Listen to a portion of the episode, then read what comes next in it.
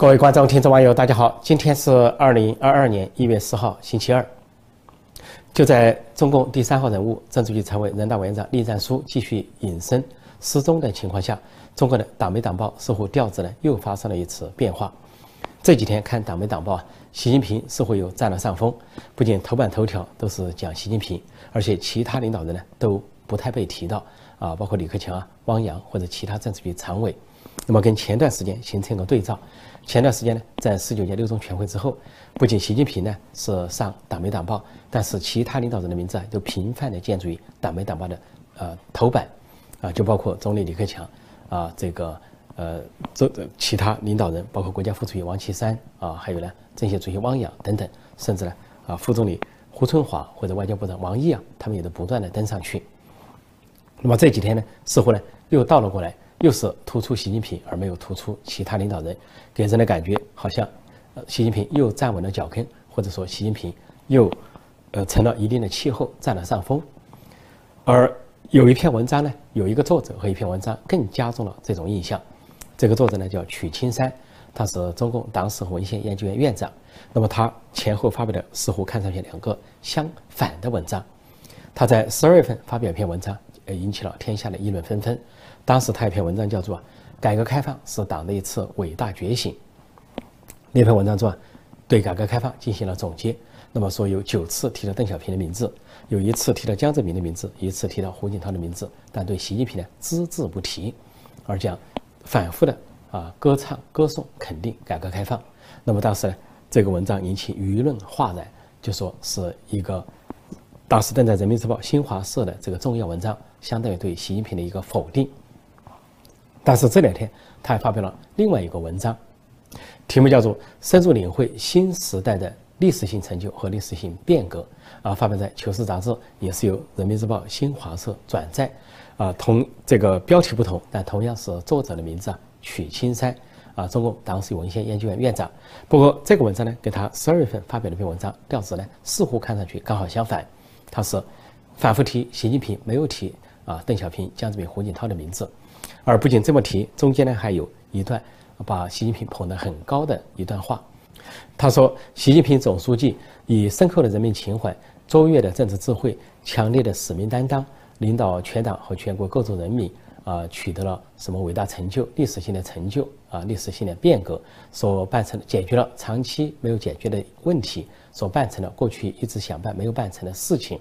然后就说，在这一过程中，说他就当之无愧的成为了。”这个党的核心啊，人民领袖啊，军队的统帅啊等等，然后又提到两个确立，说确立啊这个习近平的核心地位，确立习思想的指导地位，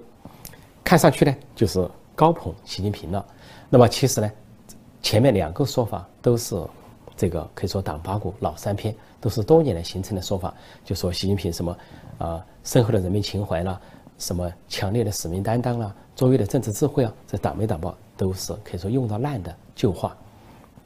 另外说到那几个头头衔啊，什么人民领袖啊，呃，什么军队统帅啦，党的核心也都是反复讲的一个事情。曲青山只是把它重复了一遍。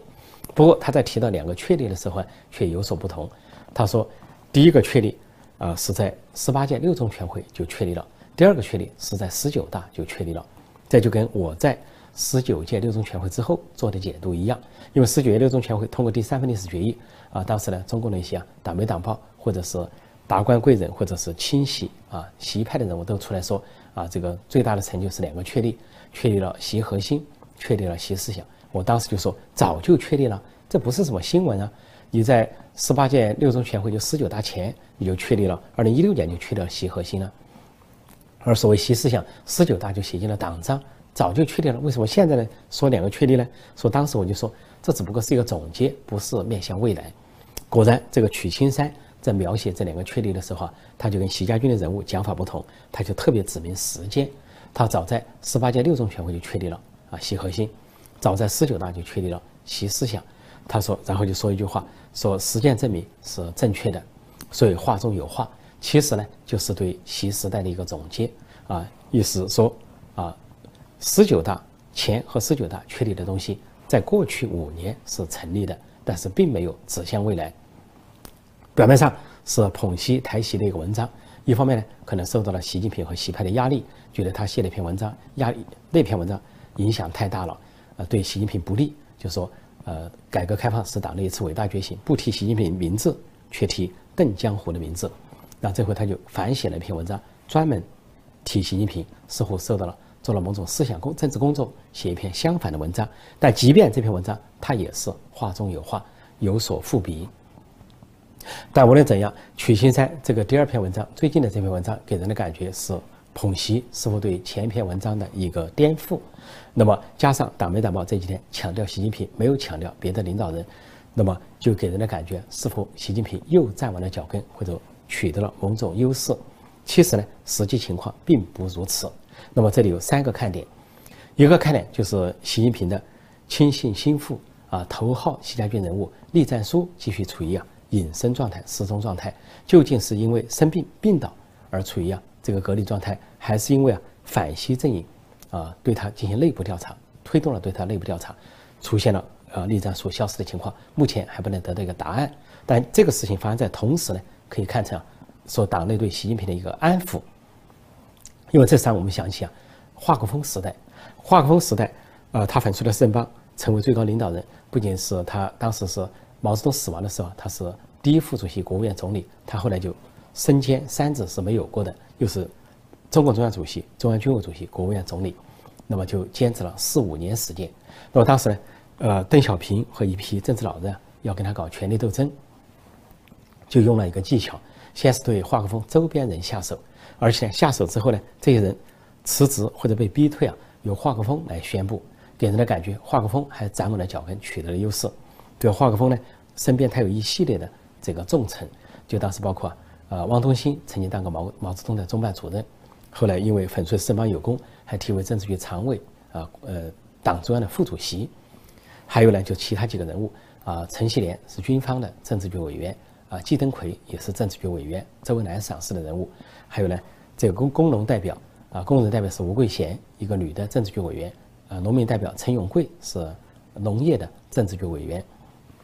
还有吴德，曾经是北京的啊市委书记或者市长，这些都是华国锋的党羽。但是呢，邓小平他们呢，通过很巧妙的权力斗争，把华国锋的党羽呢一个一个的拔掉，说他们是极左或者两个凡是，以至于这个每一个去职的时候，不管是吴桂贤啊还是吴德，去职的时候都有华国锋作为党主席来宣读，好像是华国锋啊跟其他派站在一起把他们推倒了。其实呢，是其他派反华派的运作，反华国锋派的运作，把他们运作掉了，由华国锋来宣布而已。一直到最后一个，就是汪东兴，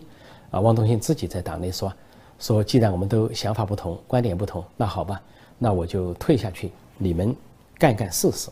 就对邓小平他们说，说汪东兴就退下去了，就主动告辞了。这样子，华国锋就实际上他还不知道，他已经处于啊孤立地位，就清君侧。被反华派所完成了，最后就轮到华国锋自己，就在一九八一年，在反华派啊政治老人和一些改革派，像胡耀邦、赵紫阳这些啊联手的逼退下，他就辞职了。在一九八一年辞职，辞去了中共中央主席啊中央军委主席。在之前呢，当然他也把自己的总理职位转给了赵紫阳。那么他的两个职位呢，一个是中共中央主席被呃胡耀邦得到了，中央军委主席被邓小平拿走了。华国锋呢就退为中共中央副主席兼政治局常委，再后来退到中央委员的份上，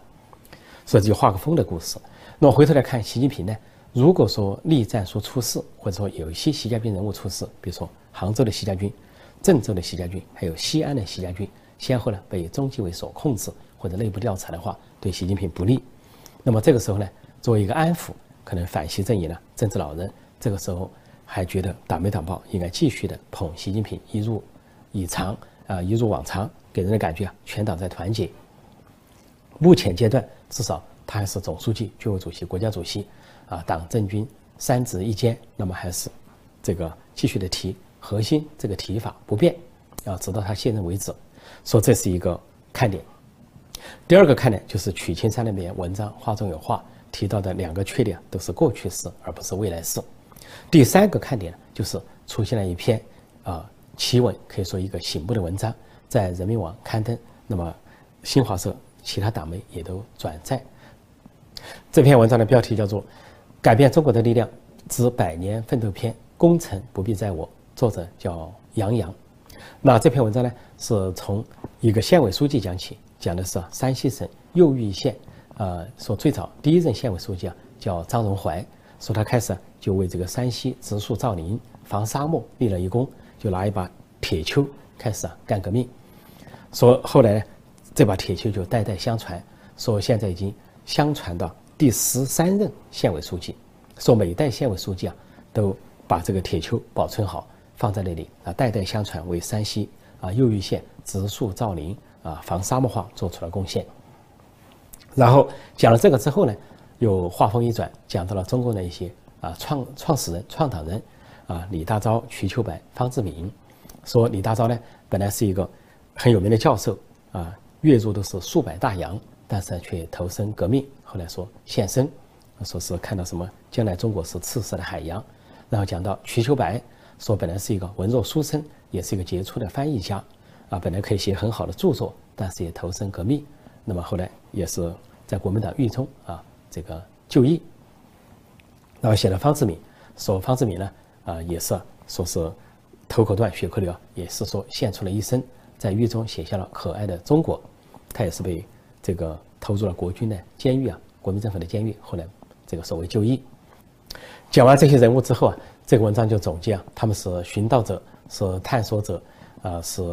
啊奋斗者等等。说这个中国呢，伟大建党精神就是薪火相传，光焰万丈。薪火相传，也就是说一代又一代相传。从县委书记是一代一代传了十三代，那么中国领导人也都是奉献自己，啊，无私无畏。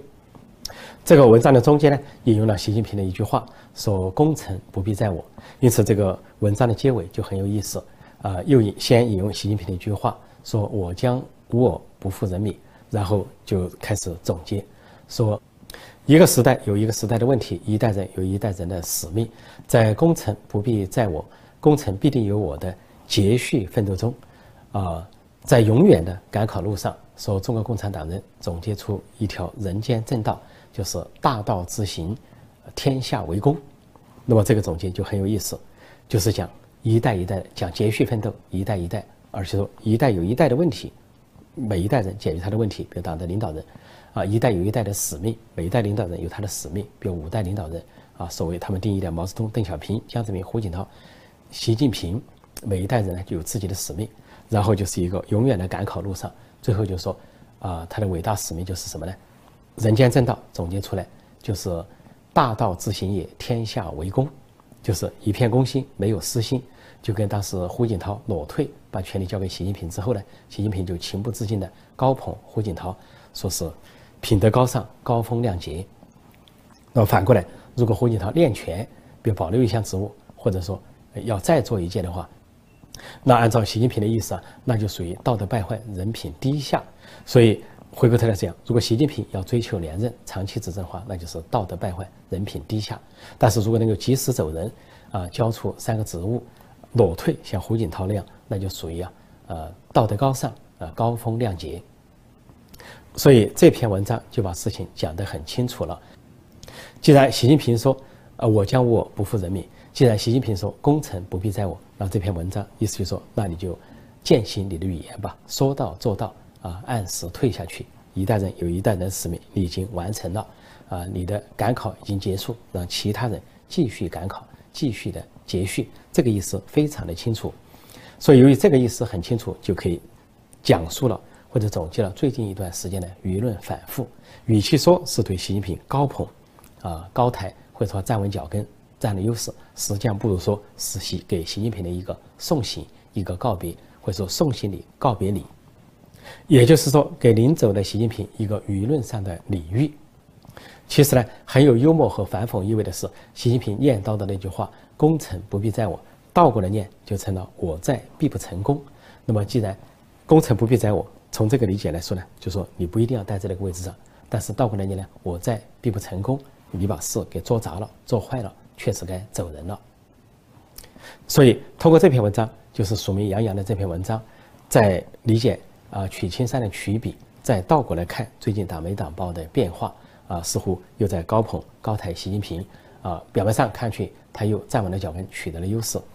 事实上，反倒暗示，反倒证明，习近平遭遇了阻击，遭受了挫败，或者说反习阵营正在继续的集结，通过各方面的力量、舆论的力量、中纪委的力量以及其他明的暗地的协作，继续的阻击习近平，继续的挫败习近平，阻止他的连任之路。赵立坚辱华了，呃，中共外交部发言人赵立坚又辱华了。这个赵立坚呢，是中共的战狼发言人，也是以极左和鹰派著称，假装爱国。但是呢，中国网民发现他再次的辱华，因为他这两天发布一个东西啊，叫“十二生肖迎北京冬奥会”，结果他发布的这些图啊，呃，这些人形都是眯眯眼。那眯眯眼辱华这个风波还没有过去，他是哪壶不开提哪壶。发的就是眯眯眼，说中国网民怒了，说是千万不要只准州官放火，不准百姓点灯，说是你千万不要来搪塞我说这是小眼睛，那就是眯眯眼，而且呢眼角还往上拉，这个前段时间痛批的，说是西方人心中的啊中国人形象，啊眼睛往上拉，像京剧啊川剧或者中国传统剧中的丹凤眼，啊还有就是眯眯眼，说是中国形象。那么前段时间呢有这个有些。小粉红、老粉吵得很厉害，说是三只松鼠辱华了，因为三只松鼠啊，这个食品公司但找的广告模特都是眯眯眼，说迎合西方、迎合世界是辱华，以至于呢，三只松鼠还要道歉，还要换广告。而这个演员呢，模特的扮演者就非常生气，说我长得眼睛小，我就不是中国人了，啊，我只是这是我的一份工作，啊，说是这是网络暴力，你们要围攻我，说我的长相就辱华了，就不是中国人了，等等。那么后来这些继续的翻找，小粉红、老粉不罢休，又说是有一个模特啊代理了，呃法国的什么兰蔻香水，又是眯眯眼辱华了，啊又找出一个模特说代理了这个汽车广告，汽车品牌也是辱华，等等。那么这回赵立坚那就撞到了枪口上，他放出的这个十二生肖这些图啊都是眯眯眼，所以就说赵立坚辱华，你作何交代？而且其实网民早就发现，说赵立坚。除了放这个眯眯眼来辱华之外，他本人就长得辱华，因为他本身就是一个眯眯眼，特别是笑起来眼睛就是一道缝，好像睁不开。所以人家说，呃，赵立坚不应该做外交部发言人，因为就凭他那副长相，就是一副辱华的长相，怎么能代表外交部呢？怎么能都要发言呢？怎么能站在那里天天辱华呢？其实呢，这些网民又发现了，这个说赵立坚辱华是由来已久，他有很多次的辱华事件。比如说，他有一回啊展示一个像说这个森林覆盖这么一个世界地图，结果他把中国跟台湾呢有不同的颜色标志啊，中国呢标志成比如说蓝色，在台湾呢成了个白色，而且呢这个小粉红、老粉红注意到说中印有争议的一些地区，它还标志在印度一侧，比如说藏南地区或者是阿克塞钦，呃等这些地区啊，它都标志成印度方面，说当时小粉红、老粉红怒不可遏。就说这个外外交部发言人是汉奸，是卖国贼。再说的重话，说的轻一点，就说这个外交部发言人不合格，说连一个地图都不会用，用一个地图把中国的什么呃不可分割的一部分或者不可分割的几部分都给划了出去。说当时啊，这些小粉红、老粉红就骂这个赵立坚辱华。那么现在呢，就为了这个十二生肖，现在小粉红、老粉红又闹腾他了，说他是辱华，要求他道歉。否则就是官民不对等。说这个风波啊，恐怕会越烧越大啊！当然也有人说，包括中国领导人习近平都辱华，说他的眼睛也不大啊，差不多也是眯眯眼，尤其在讲话的时候啊。所以这个风波越来越大。现在中国网民就总结出一个公式，说中国人啊，恐怕就是一生中三件事：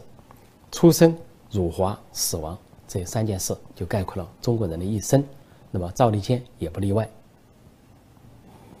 说到北京冬奥会，北京冬奥会真有可能泡汤。现在呢，在国际上发出了明确的信号，就是由加拿大奥委会主席所发出来的。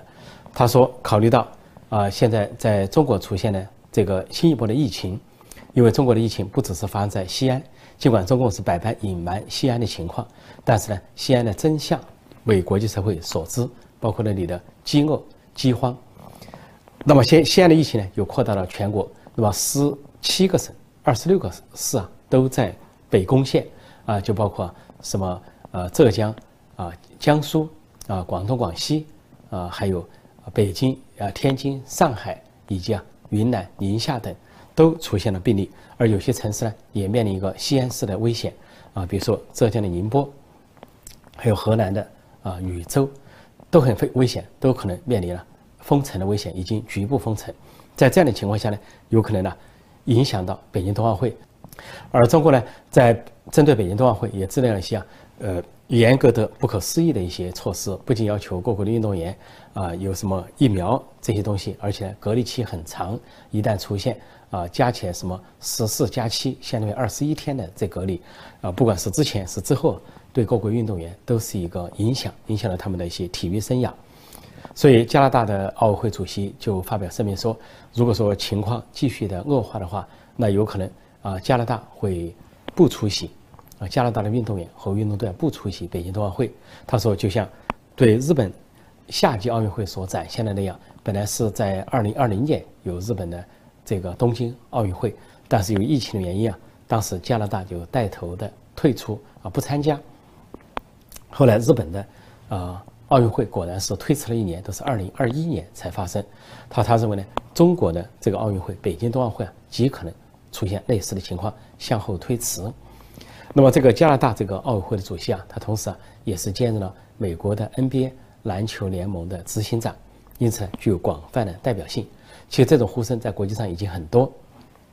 北京冬奥会出状况的情况呢，现在看来有至少三个波浪或者三个啊情况。第一个情况就是人权问题啊，新疆的集中营迫害少数民族，还有就是香港砸烂一国两制，背弃中英联合声明，还有用港版国安法、国家恐怖主义啊去追杀香港的民主派，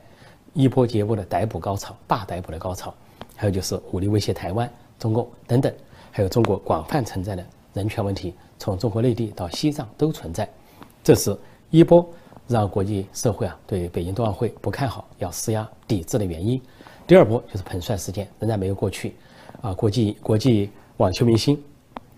啊，网球冠军彭帅，因为被这个中国的政治局常委啊张高丽性侵，